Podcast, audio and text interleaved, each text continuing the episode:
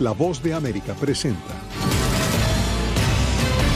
En esta emisión de Venezuela 360. Manejo de activos venezolanos en el extranjero continúa acaparando la atención. Veamos lo que nos une, dejemos a un lado lo que nos separa y sobre todo dignifiquemos la política. Comisión especial haya irregularidades en la administración de monómeros. Riesgo sanitario doble. De que hay una epidemia de VIH que está descontrolada, que requiere respuesta de forma inmediata.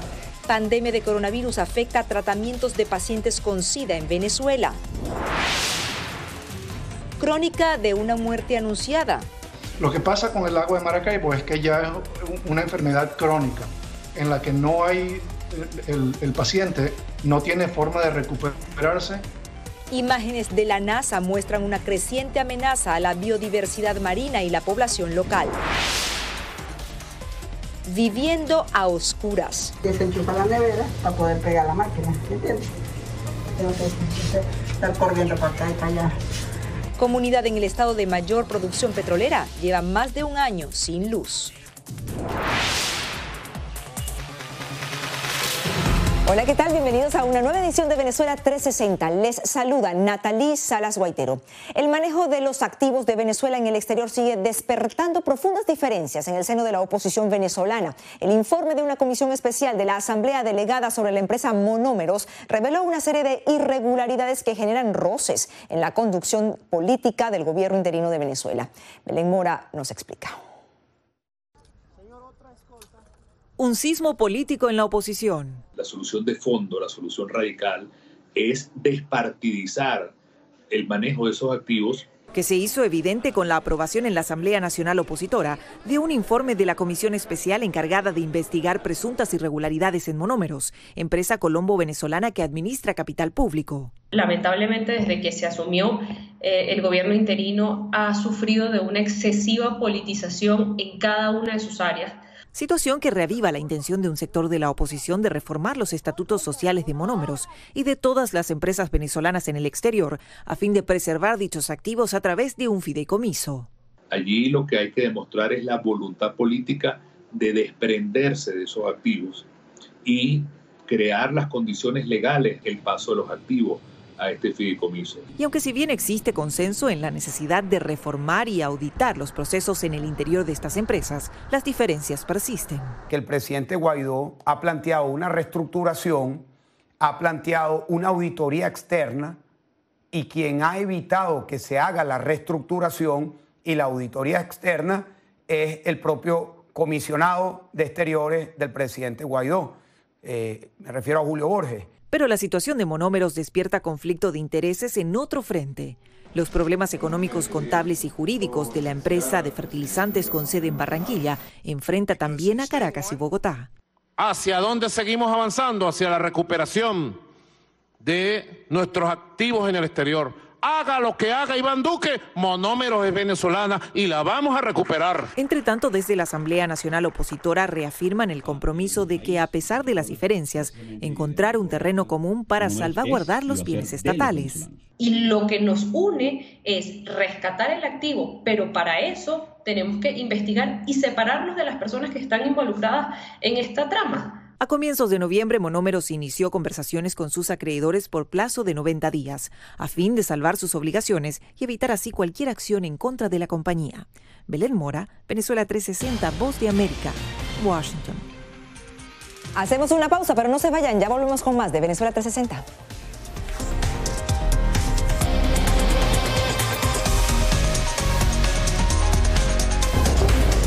Son barcos pesqueros, su mayoría barcos chinos.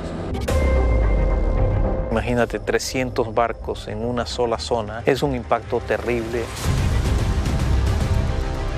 Cogen todo lo que está a su alcance. Estos barcos parten de China, pero a veces pasan años sin regresar a sus puertos o a su país de bandera. No están guardando la basura en los barcos.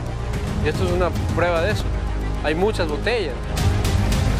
El gobierno chino también prohíbe de manera estricta a todos los barcos pescar especies marinas protegidas y en peligro de extinción. Mis nietos no van a poder disfrutar de este paisaje. si esto está pasando en Galápagos, ¿qué estará pasando en otro lado? Enjambre Flotante, una producción especial de La Voz de América. Encuéntrala en vozdeamerica.com.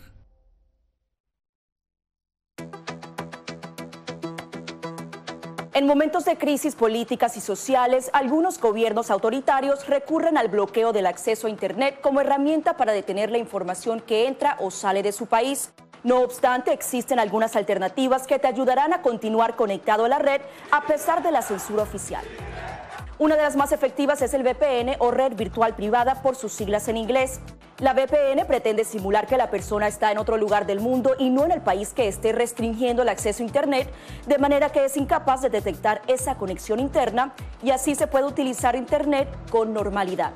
Las ofertas de VPN en el mercado son muchas y las puedes buscar escribiendo las iniciales VPN en los motores de búsqueda, pero es importante descargarla o adquirirla antes de perder la conexión al Internet.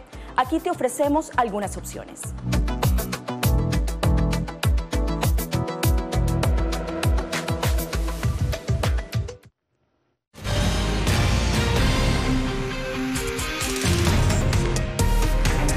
Y esta semana se conmemoró el Día Mundial del SIDA, cuando en el mundo, de acuerdo con el más reciente informe de ONU SIDA, más de 38 millones de personas viven con esta enfermedad, de las cuales 1.7 son niños de hasta 14 años de edad. Solo en 2020 los reportes indican que más de un millón y medio de personas contrajeron el VIH y más de 690 mil murieron por complicaciones que son relacionadas con el SIDA. En América Latina hubo un aumento del 21% de los casos, siendo Chile, Bolivia, Brasil y Costa Rica los países con mayor incidencia.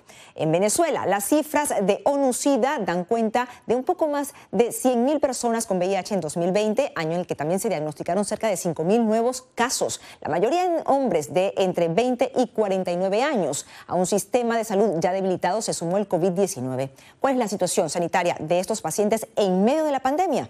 Adriana Núñez Rabascal nos cuenta. La pandemia de coronavirus profundizó las brechas en la atención a los pacientes con VIH y dejó a un lado las campañas de prevención de la enfermedad, según reportan organizaciones defensoras de los derechos humanos. En 2020 se registraron 5.000 nuevos casos, una cifra que preocupa a los expertos. Nos está alarmando y nos está dando señales, indicadores de que hay una epidemia de VIH que está descontrolada que requiere respuesta de forma inmediata. Y ese descontrol ha tenido consecuencias aún más peligrosas. 1.800 mujeres embarazadas tienen VIH, de las cuales apenas el 17% de, las, de estas embarazadas están recibiendo tratamiento antirretroviral. Estamos hablando de que esto está ocurriendo, ¿qué está ocurriendo con esto? Sencillamente que no están siendo bien atendidas, que están abandonadas por parte del Estado que se le están violando sus derechos y lo peor de todo es que están naciendo niños con VIH. Organismos que dan seguimiento al VIH en Venezuela señalan que en 2016 el gobierno venezolano dejó de comprar los tratamientos antirretrovirales indispensables para vivir con la enfermedad, por lo que hoy los pacientes dependen de las medicinas que envían algunos organismos internacionales. De las pruebas de diagnóstico para VIH eh, se están haciendo a través de donaciones de pruebas rápidas eh, que se ha hecho a través de UNICEF y UNICEF, pero de manera pública, gratuita, no existe tampoco, tiene que hacerlo de manera privada. Esto hace de que también tengamos muchos diagnósticos tardíos. En un reciente informe correspondiente al monitoreo global sobre SIDA, el gobierno venezolano alegó que las sanciones económicas y la caída de los precios del petróleo afectaron el funcionamiento efectivo de sus programas para atender esta enfermedad, por lo que no han podido continuar con las importaciones de químicos e insumos. Organismos defensores de pacientes con VIH también advierten sobre la falta de fármacos para mantener a raya las enfermedades relacionadas. Todavía estamos viendo cosas que teníamos años que no veíamos, por ejemplo el sarcoma de Kaposi, que es un cáncer de piel muy conocido porque son unas manchas moradas y negras en la piel, que eso ocurría a inicios de la, de la pandemia, hace 40 años, eso se, se comenzó a ver otra vez a partir del 2017 en los hospitales. Este año el gobierno de Nicolás Maduro anunció la inclusión de los pacientes con VIH entre los grupos prioritarios para la vacunación contra el coronavirus. Adriana Núñez Rabascal, Venezuela 360, Voz de América, Caracas. Crítica situación de los pacientes seropositivos se une la pandemia de COVID-19. Según ONU-SIDA, las personas con VIH tienen mayor riesgo de hospitalización y gravedad si son contagiadas de coronavirus. Con nosotros está la doctora Dadilia Garcés, quien es epidemióloga y profesora del Miami-Dade College. Doctora, gracias por estar con nosotros. ¿Cuáles son las complicaciones que son más frecuentes en un organismo con VIH que se infecte de coronavirus? En este tipo de pacientes, como tienen el sistema inmune comprometido, la reacción del virus es mucho mayor y esto lleva a que terminen hospitalizados y en unidades de cuidados intensivos. Y el riesgo de sobrevivir es mucho menor, dos veces menor que la de una persona normal. Es decir, que por cada persona que no tiene HIV, dos fallecen del COVID-19. Ahora, ¿puede la vacuna minimizar estos riesgos y las complicaciones que se pueden presentar en estos pacientes? Definitivamente la vacuna hay que aplicarla en pacientes con HIV por este riesgo y es una de las medidas prioritarias que se tienen que tomar porque la vacuna permite que el sistema inmune esté mejor entrenado y disminuye la probabilidad de enfermar o morir por el COVID-19. ¿Deben tomar estos pacientes, doctora, algún tipo de otra medida como usar la mascarilla, protegerse más aún, eh, tomando en cuenta su condición? Sí, tomando en cuenta su condición, siempre las medidas de mitigación son de gran ayuda, más la vacunación, es decir, el usar la mascarilla, mantener el distanciamiento social, lavarse las manos frecuentemente y evitar lugares que haya muchas personas y que estén conglomeradas. Todas estas medidas contribuyen a que el paciente disminuya la probabilidad de contaminarse o de contagiarse con el COVID-19. Doctora, a su parecer, ¿cómo ha afectado la pandemia la distribución de los químicos y los reactivos y pruebas de y tratamientos también del SIDA? Tenemos que considerar que los cierres en general de los países han llevado a que la cadena de distribución se haya interrumpido en todas las áreas, desde simples elementos como los frascos donde se colocan los medicamentos antirretrovirales hasta los principios activos y su distribución dentro de las mismas comunidades. Así que los países, sobre todo los más pobres, han sido los más afectados o aquellos en que el sistema de salud está desquebrajado o es débil, se han, se han visto muchísimo más afectados por esta pandemia porque la distribución es algo primordial para estos pacientes de HIV. Doctora, a pesar de los llamados que hacen organismos como ONU-SIDA o la OMS, la OPS en el caso de América Latina, ¿cree usted que hay conciencia de esta situación que se presenta con los pacientes de VIH en el mundo? Definitivamente hay que informar más sobre la situación que está pasando. Algo alarmante y sobre todo es el número de mujeres que se ve afectado por esta enfermedad y que están embarazadas. Como mencionaba el doctor o la persona en, tu em, eh, entrevista anterior, el, el, el, hecho de que las mujeres no puedan recibir durante el embarazo el tratamiento implica que ya van a ser dos pacientes con HIV. Así que vas a tener un recién nacido con HIV por no recibir el tratamiento a tiempo. Este tipo de tratamientos no se puede suspender porque lo que se ha logrado como una enfermedad crónica empieza a retroceder y a tener consecuencias severas. Muchísimas gracias, doctora Dadilia Garcés desde Miami. Una nueva pausa. Ya volvemos con mucho más.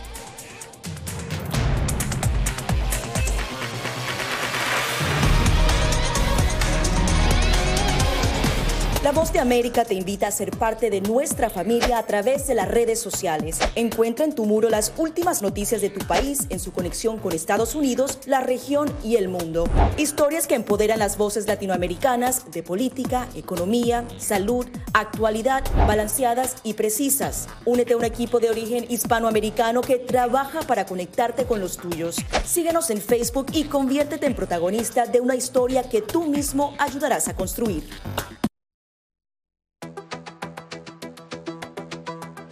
En momentos de crisis políticas y sociales, algunos gobiernos autoritarios recurren al bloqueo del acceso a Internet como herramienta para detener la información que entra o sale de su país. No obstante, existen algunas alternativas que te ayudarán a continuar conectado a la red a pesar de la censura oficial. Una de las más efectivas es el VPN o red virtual privada por sus siglas en inglés. La VPN pretende simular que la persona está en otro lugar del mundo y no en el país que esté restringiendo el acceso a Internet, de manera que es incapaz de detectar esa conexión interna y así se puede utilizar Internet con normalidad. Las ofertas de VPN en el mercado son muchas y las puedes buscar escribiendo las iniciales VPN en los motores de búsqueda, pero es importante descargarla o adquirirla antes de perder la conexión al Internet. Aquí te ofrecemos algunas opciones.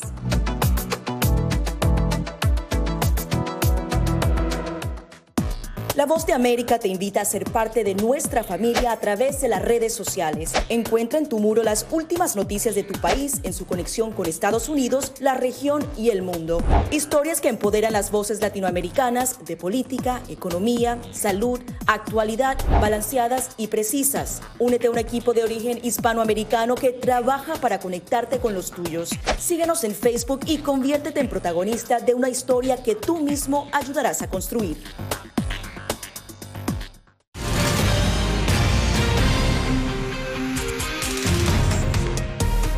Y el lago de Maracaibo, que fuera símbolo de la industria petrolera venezolana y motor de la economía del país, ahora es emblema de una tragedia ambiental y de salud pública. La falta de mantenimiento en PDVSA ha hecho que los derrames sean cada vez más frecuentes, lo que ha teñido las aguas de un color verde, tal y como se pueden ver en las imágenes satelitales reveladas por la NASA recientemente.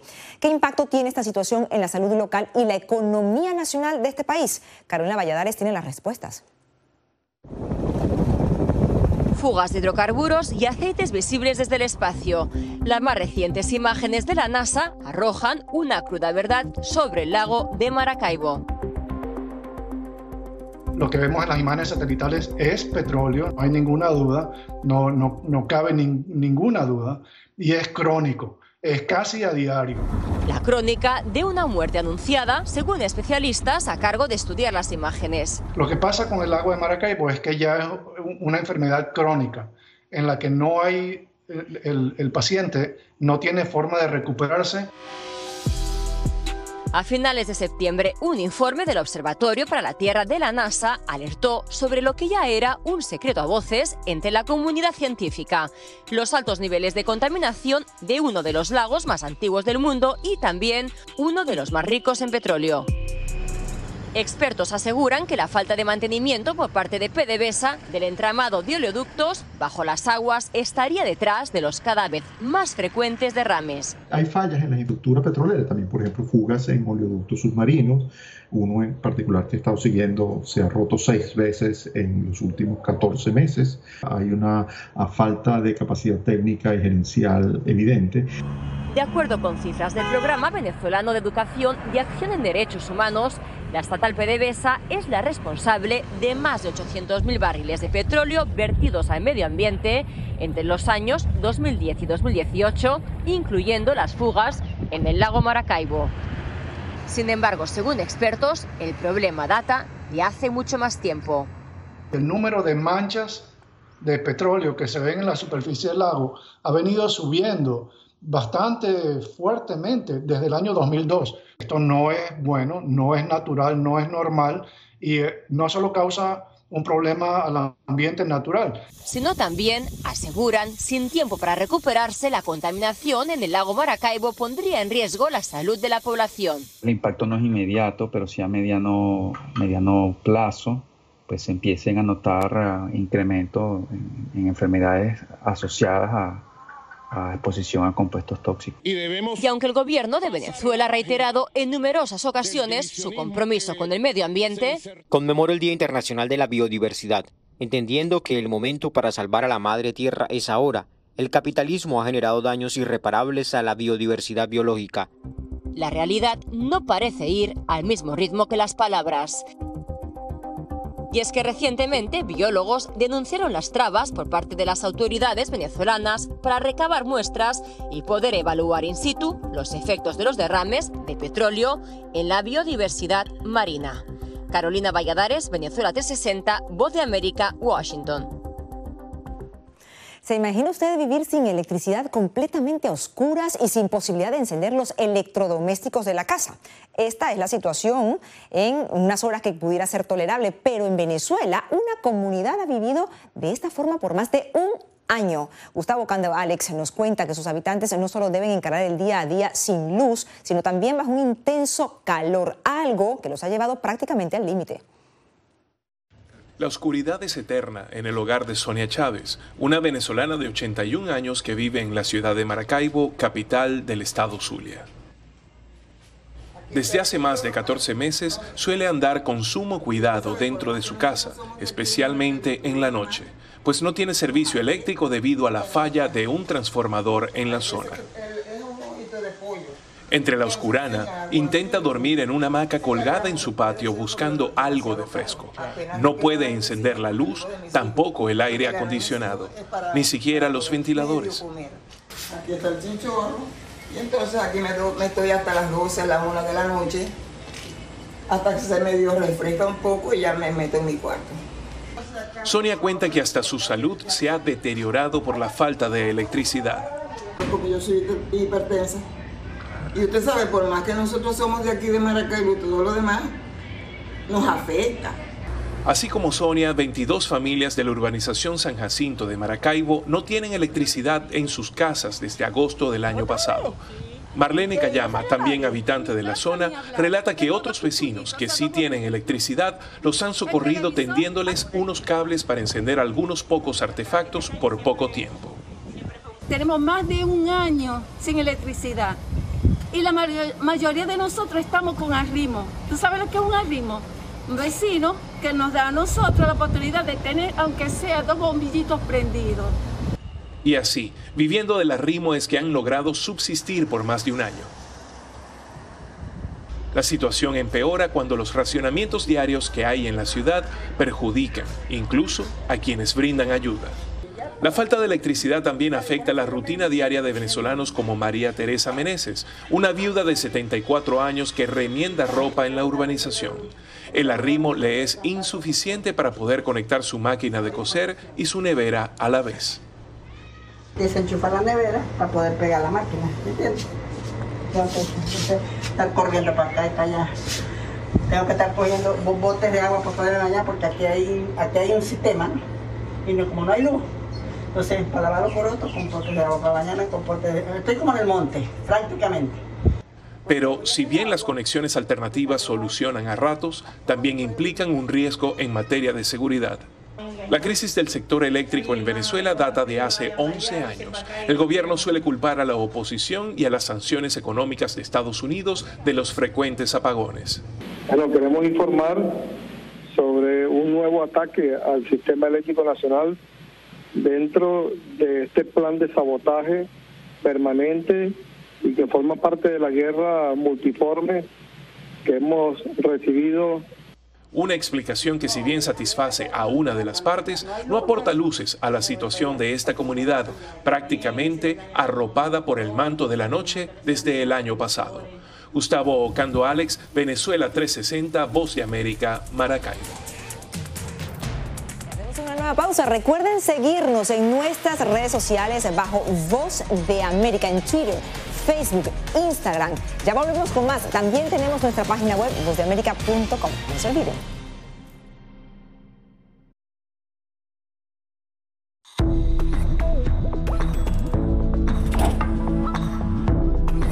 Cuando ellos me traen un tema un poco delicado o fuerte, yo siempre les pregunto primero, Ari, ¿y dónde oíste eso? ¿Quién te lo comentó? ¿Y qué, y qué, qué te han comentado? Pues corrijo si han escuchado algo que no, es, no está correcto, no está bien. Y les aclaro, pero lo, lo mínimo necesario para su edad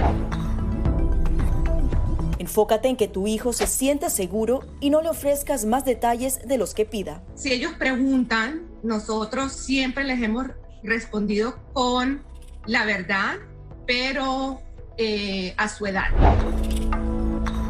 Finalmente di cosas específicas que tu hijo pueda hacer para que sienta que tiene el control. Por ejemplo, enséñale que lavarse las manos con frecuencia lo puede ayudar a mantenerse sano.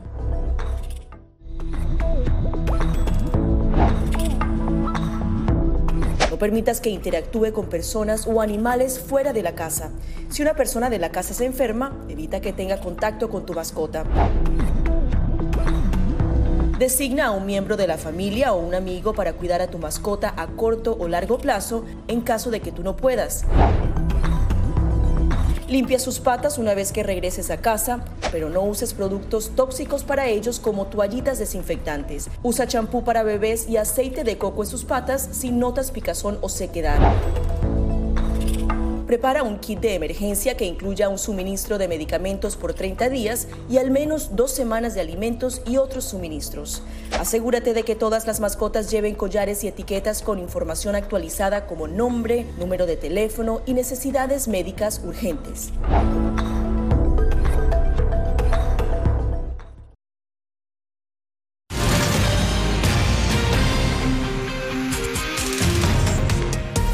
Lograr negocio en la ciudad de Nueva York es todo un triunfo, pero cuando la fecha de inauguración coincide con el cierre de la ciudad por una pandemia, los retos son gigantescos y los riesgos incalculables. Sin embargo, una familia venezolana decidió seguir su sueño y apostarlo todo.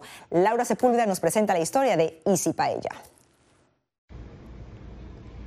En un centro comercial de pasillo conocido como Turnstile Underground Market, el cual conduce al subterráneo de Nueva York, están ubicados 39 restaurantes, entre ellos Easy Paella, un negocio fundado por Alejandro y Lorena, una pareja venezolana que justo programó la apertura de su local en un momento en el que las condiciones de la ciudad no eran para nada favorables. Como dicen los americanos, el grand opening fue el grand closing, porque el día que abrimos fue el día que la ciudad decidió cerrar una fecha en la que Alejandro cuenta que además buscó acceso a ayudas económicas del gobierno.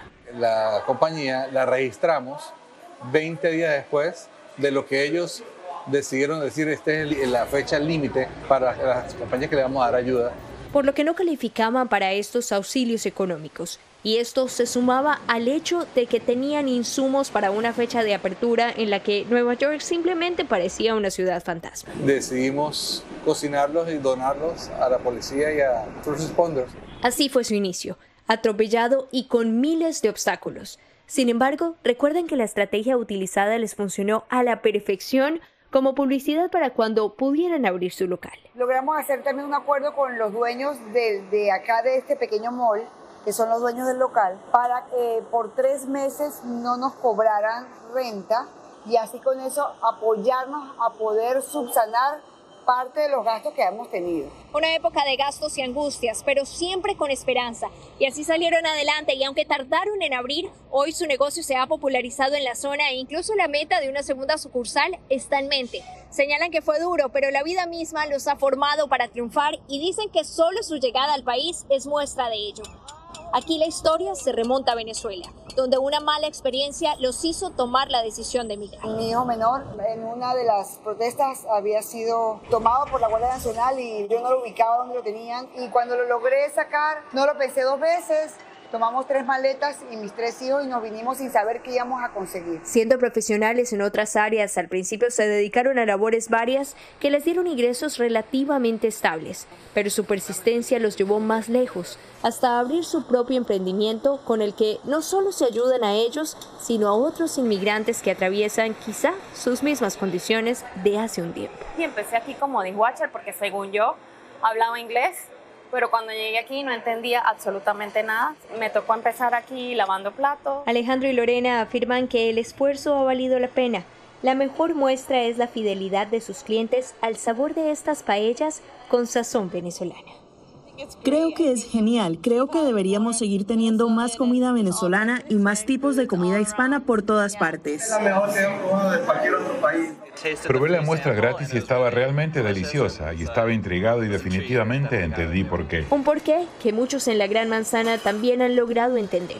Pues con el tiempo aumenta el gusto por estas paellas que engloban una fusión de culturas y ya marcan la pauta en las ofertas gastronómicas de la ciudad. Laura Sepúlveda, Venezuela 360, Voz de América, Nueva York.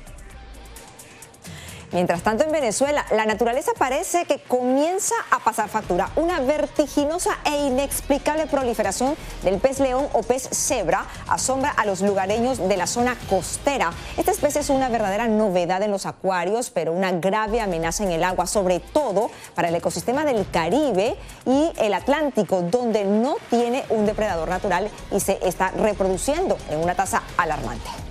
Llegamos al final de Venezuela 360. Gracias por habernos acompañado. Será hasta la próxima semana. Les habló Natalie Salas Guaitero.